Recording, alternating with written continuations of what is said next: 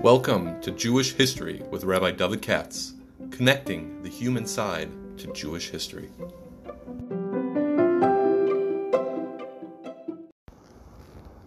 For sponsorship opportunities or to support this podcast, please visit our donate page at w w w dot support dot rabbi david katz dot com. Hi, it's Friday morning, so let's see. I wanted to do this yesterday, but too many family obligations. Uh, again, I want to thank everybody. Little by little, the money's coming in, slowly but surely, I hope. and uh, pretty soon I'll have what I need, about two-thirds of the way or so.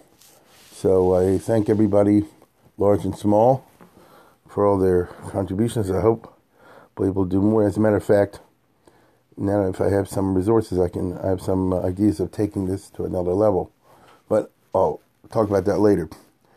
Let me get down to the Parsha. Uh, today is uh, what's the Parsha this week? Uh, Vayigash. Uh, yeah, that's right, Vayigash. Okay, so let's start with Vayigash. Here we have the famous story that we all know. Uh, to my mind, I mean, there's several things that suggest themselves. First of all, you should just know Vayigash is. This whole story of Yosef and the brothers is extremely ambiguous and has a bunch of holes. That, to me, is the most interesting part. Just, I'll give an example. I'm talking about. I mentioned this at a ladies' class the other day. Um, you know, what's the story? He seizes, as we, I bet knows the story. Uh, Yosef, the viceroy, seizes uh, Binyamin, and then Vayigash Yehuda, and Yehuda comes to uh, plead for him. And uh, mind you, the story is that Yosef was going to let this whole thing string out. I can only conclude, A, he wanted to have revenge on the brothers. I don't think that's the shot. Or B, he wanted them to really rub their nose in it to to know, to experience the full regret. You understand? It was the only way to uh, make up for what they did to him was for them to come to see, hit rock bottom and see the full bad results of what they did and then maybe acknowledge it, and then you could have a basis for a new relationship. I think that's the right way to put the spin on it. The reason, but it didn't happen that way, because it says "V'lo yachol Yosef lehisapek," as we all know. So Yehuda comes and he says this and that, you know, "Adoni shal zavod avleimor yishchem avoach whenever Adoni," and so on and so forth. And by the time he finishes, he says, "This will kill our father." Right? If if if the father's if say the son's not there, "V'haradatem sevas avdechavi l'shaol," or something like that.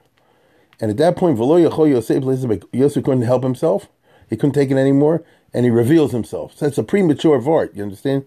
He was planning to do longer, but something happened that caused him to uh, not play the whole story out the way he wanted to, but right then and there say, "Ani Yosef Ha'odav Yichai." And there are, of course, two ways of, of reading that, as there are throughout the Parsha of Vayigash. It is very interesting. That's why I'm sharing this with you. It's my opinion. All I ever give is my opinion. One way is to say that his heart was touched. He said, you know, you're going to kill Yaakov. He's going to kill our father. And Yosef couldn't stand that anguish that is causing. He said, I don't want to give my father a minute longer of tsaros. V'lo yachol Yosef lehisapek.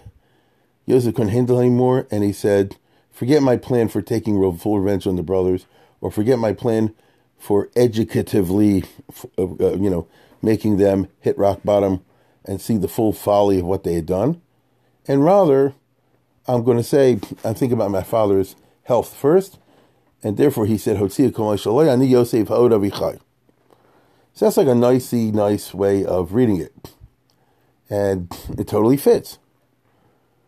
On the other hand, Rashi, I think, and the Chazal, you can also read another way, that when Yosef, uh, I mean, when Yehuda said, this will kill the father, so um, Yehuda started talking to the brothers and says, you know, this is not going to work. We got to kill everybody in Egypt and liberate him like Entebbe style, you know, just kill all the Egyptians and take Binyamin out of here and Shimon. In which case, Yosef went into a deep panic and he said, you know, these are Shimon and Levi guys. They wiped out the whole Shechem. They could wipe out the whole Egypt. If I don't reveal myself now, he's going to kill me, because Yosef, uh, Yehuda is really losing it. And, you know, I've I've played this game a little too close to the edge. And I thought I was going to, like, mentally torture Yehuda. It could be that he blows up and just jumps me and kills me. V'lo yachol Yosef lehisapek. And therefore Yosef couldn't stay anymore.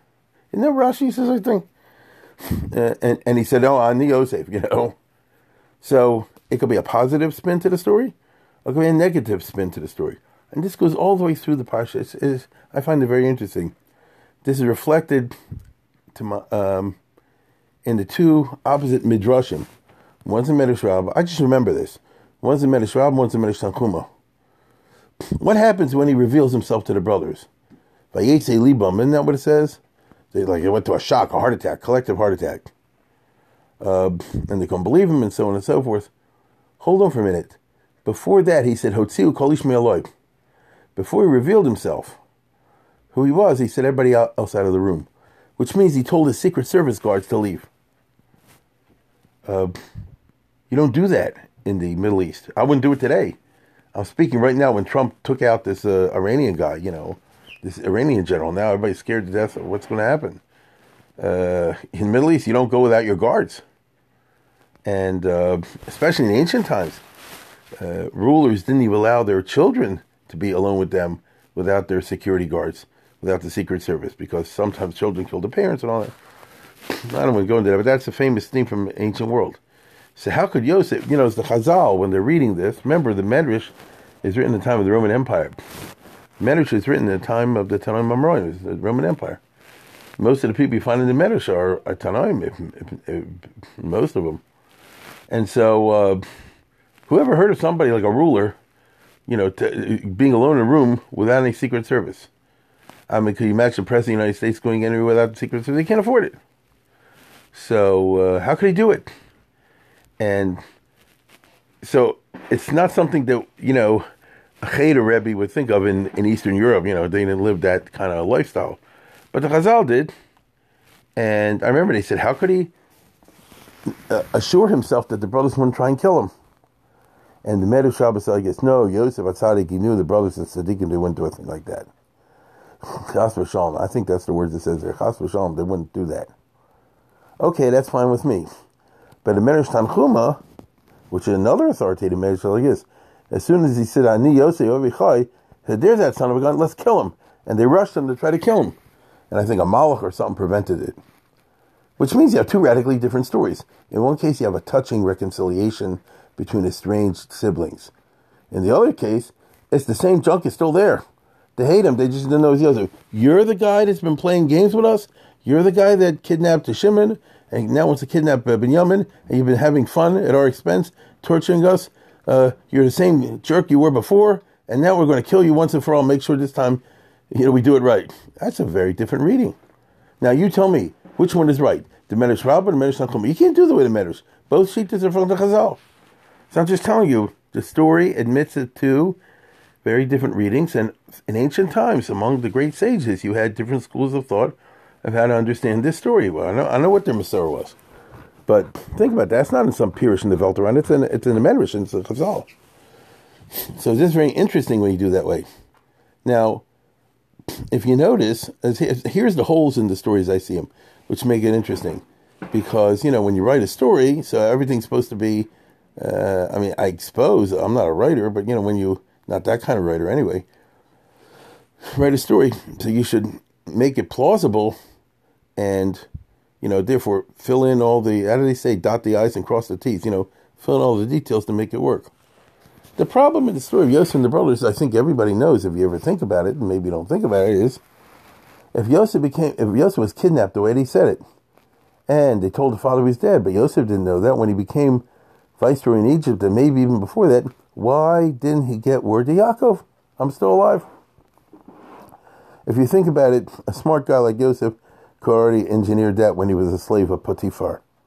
Right? You know, he was in charge of Potiphar's household. If I were there, I could write the movie. You know, he'd, he'd, he'd, he'd send a postcard, you know. Um, or he'd send, better yet, a messenger, because the brothers might intercept the postcards. But if you send the messenger, it would work. You know, if I were Yosef, I'd, I'd get some Midianite uh, merchant. I said, look, look, buddy, I'll make it worth your while. You go and find Yaakov Avinu. my father. He's not that far away. Egypt is close to Israel, right? They're not far away. So how come all those years that he was in, in Potiphar's house, and afterwards, and especially Kal Vachomer when he came to Viceroy of Egypt, he never contacted the father? Uh, didn't he know the father was in ex- exquisite anguish? Uh, now, maybe he didn't. I don't know. All I'm saying is, this is extremely, um, what shall I say, a big hole in the story. Like, we don't know what the what the answer is. There's an answer, but we don't know what the answer is. So it leads you to extreme speculation. I mean, as Ken Zine, possibly, possibly, the Yosef figured the father was part of it. I can't believe that. Yes, I can't believe it. But on the other hand, how come the father doesn't look for me? And as I mentioned the other day, he names his son Menashe Nashani Elohim Be'eretz Onyi, or something like that. And Nashani Elohim is called Beis Avi. God made me forget my father's house. So he looked at the father's house as something else. But I don't get it. You know, the brothers, I could totally hear the Yosef sagas. I don't want to have anything to do with these brothers again. They threw me in a pit full of snakes, and then they sat down to have lunch. As the pasuk says, uh, forget it. I don't want to have anything to do with them again. But the, what about Yaakov Avinu?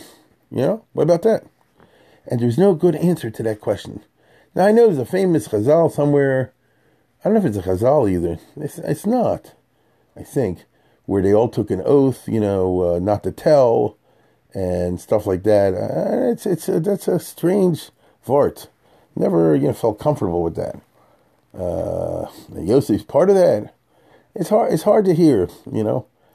Um, now, on the other hand, how did the brothers feel all these years? Because many years went by. You know, it's it, it's a, it's a truism that when you plot a crime, you never really see all the full consequences. There's no question in my mind that when they plotted to kill Yosef and, and did do so, because remember, they threw him in a pit full of snakes. They didn't know he would survive. That's a nace. Uh, when they threw him in a pit full of snakes, he was supposed to die.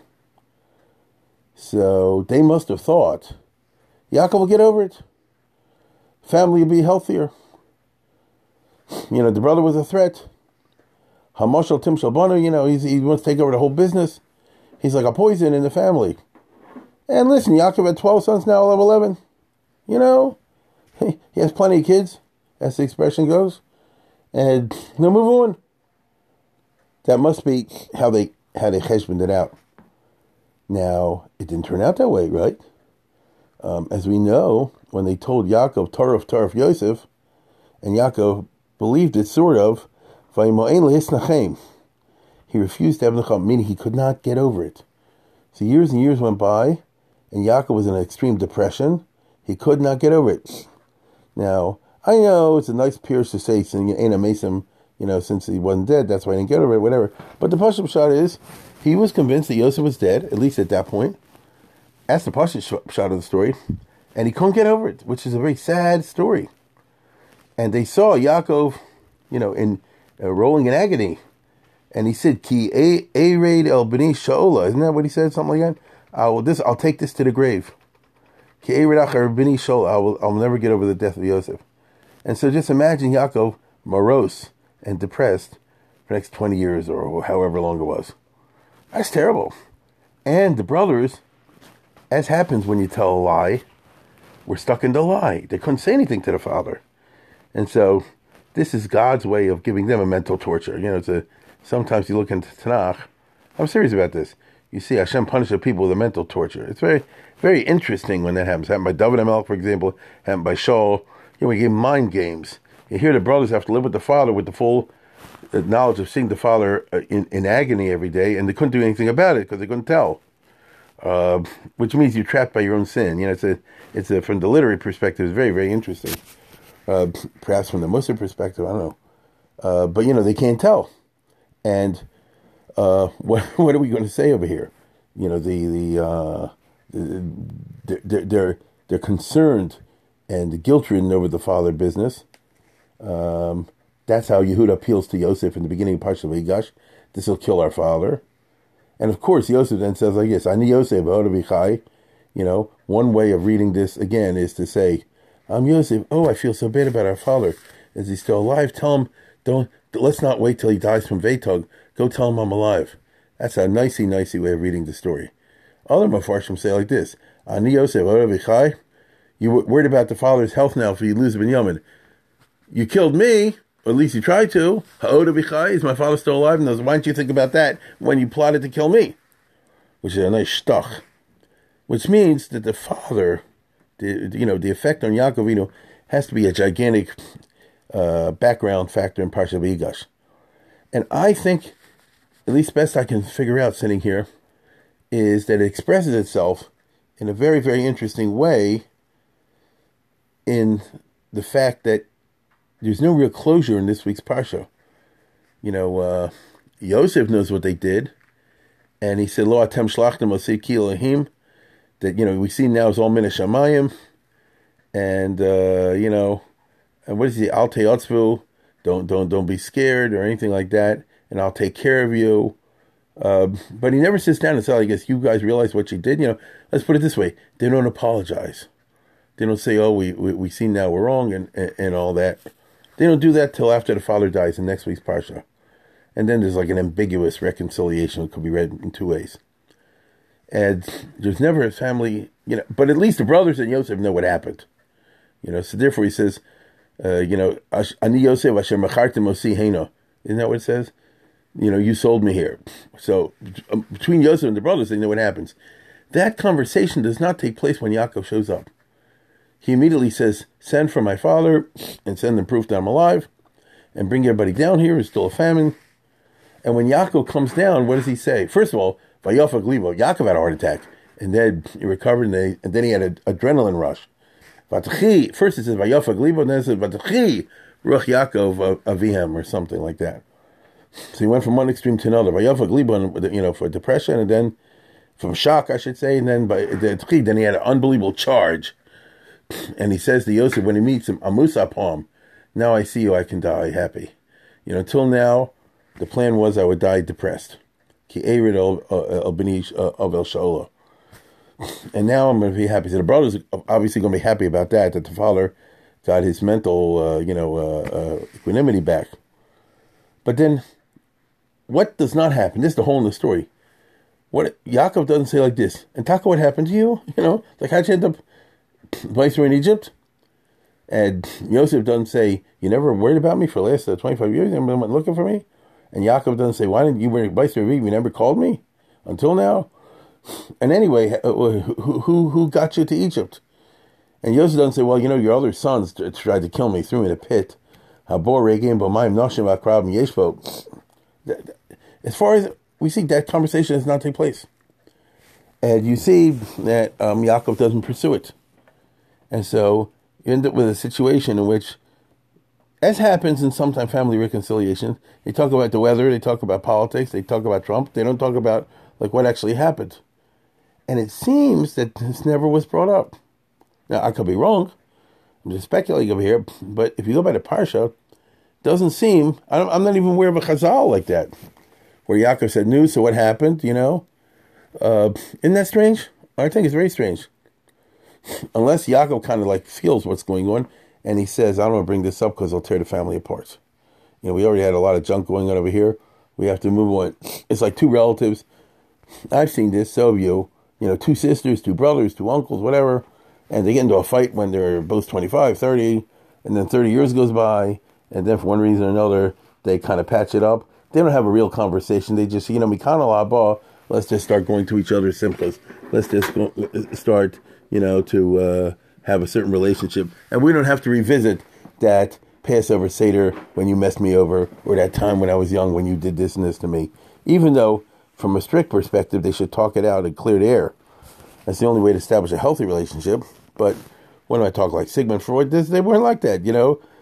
They said, let's move on, Mikana Labo. And so they never really have that conversation. Instead, Yosef immediately, it's just interesting, Yosef immediately said like this, you guys come here, I'll put you in Goshen, I'll take some of the brothers, I'll present all of them before Paro. Meaning, how do we prepare this klap et agayim? How do we handle the Pharaoh aspect? Which he does very well. Because Yosef by now is a virtuoso, like I said before. He understands the Egyptians, he understands the Jews. He's the indispensable intermediary between the brothers on the one hand and the, Jew, and the, and the Jews on the other. And as we all know in the Parsha, he presents his father to Paro. And, but just quick, you know? Paro says, "Come, you make shnei chayecha," and Yaakov gives an answer, and then Vayivarach Yaakov is Paro, and then Yaakov is out of there, man. He never sees Pharaoh again. Yosef basically says, you know, you don't want to really meet my relatives. Five minutes is enough.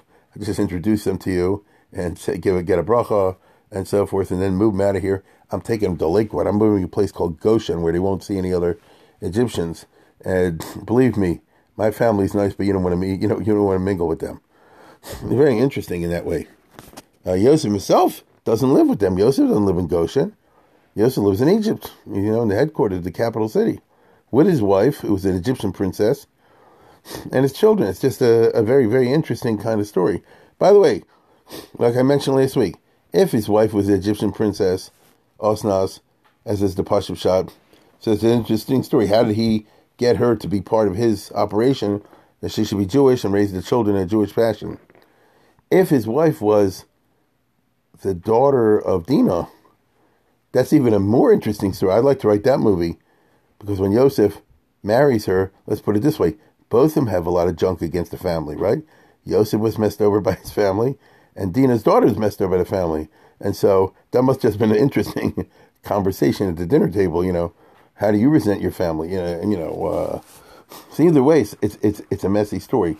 But nowhere does Yosef, in all these practical preparations, say, let's sit down and have a, a, a, a, a dinner together and bring up what happened and, uh, you know, clear the air, you know. And you guys should say you're wrong and we're sorry and mean it and all this. He doesn't do that. Doesn't seem like the brothers are, are necessarily holding by that. I don't know, maybe I'm wrong, but I mean, that's, what's, that's the way it seems. And instead, he said, Anochi, Achalki, let's come. It's so Jewish, you know, Yosef's, I guess, I'll take care of the taxes, I'll take care of the thing. Anochi, Achalki, let's come, it's top time, I'll make sure everybody gets a check every month. I'll put you on the government payroll, uh, you'll live in Goshen, you take care of the father. Does Yosef even see the father? This is speculated by the Mefarshim when, uh, you know, Yaakov, in his, at the time of his death, next week's Parsha says, send to your sons, and he doesn't know who who Ephraim and Menashe are. You know, uh, sounds like he didn't hang around Yosef much. In which case, Yosef, you know, basically sees to all their gashmistic needs, but uh, he doesn't hang around them. It's, uh, it's, it's uh, you know, that's the impression you get from the story. You understand? Like I said, it could be wrong, and I'm not seeing everything in it, but I'm only sharing you the way I understand it. You know, you don't see you don't see that in the story. Now, it's not a very pretty picture, but that's that's that's. that's Yeah, it seems to be very real, very real. And uh, the result is that you still have that uh, pirud, you know, uh, it's it, it it didn't go away. And it seems that perhaps nobody wants to bring up the fight because of the feeling of the father. The father now, Yaakov, is in Egypt. He knows all of his kids are alive. Um, he obviously is aware that the relations aren't the greatest, but they're good enough, right? Now they're all talking to each other, and Yosef, like I say, sending everybody a check every month. Anochi achalkesem es tapchem. And, uh, you know, so all that is okay. What more can you push for? You know, Yaakov wasn't like a family counselor, so let's all sit down and uh, thrash this through. Uh, because maybe it couldn't maybe it couldn't, it couldn't endure that. You know, uh, reconciliations after big fights are not pashut at all. And so you end up with a very, very interesting human story. But as I say before, with big holes or gaps in it, because nobody ever brings up how come I don't till this day how come Yosef never tried to reestablish contact with the family earlier when he was uh, the viceroy in Egypt. Do the kids ever go and I mean, does this following conversation ever take place? Yaakov, not to Yosef, says to the other brothers, "You know the misery you put me through. You understand? I mean, you worried about kibbutz avim. You did anti-kibbutz avim when you uh, gave me all this depression by telling me that Yosef was dead." Uh, you know, you know how I took it. Uh, how come you and you let me go all these years in all this agony? Uh, seems to me like you know you did a big sin. But on the other hand, what does Yaakov want to do? Punish his own kids? So it's a very twisted, very brilliant, you know, story from the story perspective. But it leaves a lot of um, what's the right answer? You know, um, loose ends, and uh, perhaps that's the history of Klal Yisrael. You know. The story resonates as true simply because that's who we Jews are as a people. We are a people of Josephs and Judas, you know, and Reubens. We have we have people of brilliant achievers and doers, like I say, Josephs and Judas. And theoretically, the Jews should be top, top everywhere. But we also have this uh, pirud, this uh, opposite of achdus, in which we kill each other. We're constantly pushing each other into snake pits. And, uh, you know, we're always fighting. And it's this group and that group and the Orthodox and Reform and this and pro-Israel, anti-Israel. Uh, you know, one thing and, and, and the other. It's it's the, the story of Yosef and brothers is a true story.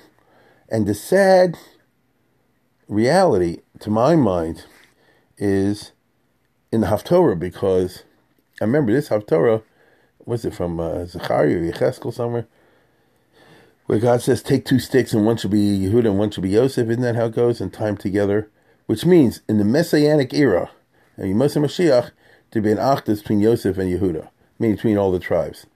So, on the one hand, that's great. You see, at the end of time, there'll be achdus. On the other hand, it's very depressing. Why? It'll take Mashiach's site to bring around the achdus, you know? In those days, in the future, in a world that's not here now, when when when the death dies and everything's great and the lion lies down with the lamb, then you'll find that the Jews actually have uh, unity and achdus. Uh, obviously, we were created this way because we were all ganged up together, probably take over everything. So, uh, uh, you know, the, the the period that we have, you know, it's just part of our nature, is a, is a piece of the Jewish puzzle. Uh, hey, I think that's a lot of food for, for thought when it comes to this week's Parsha. You have a, it's, a, it's a very amazing story, but the loose ends to me, at least at this age of my life, are more are more interesting. Anyway, just a few ideas on Parsha and Shabbos.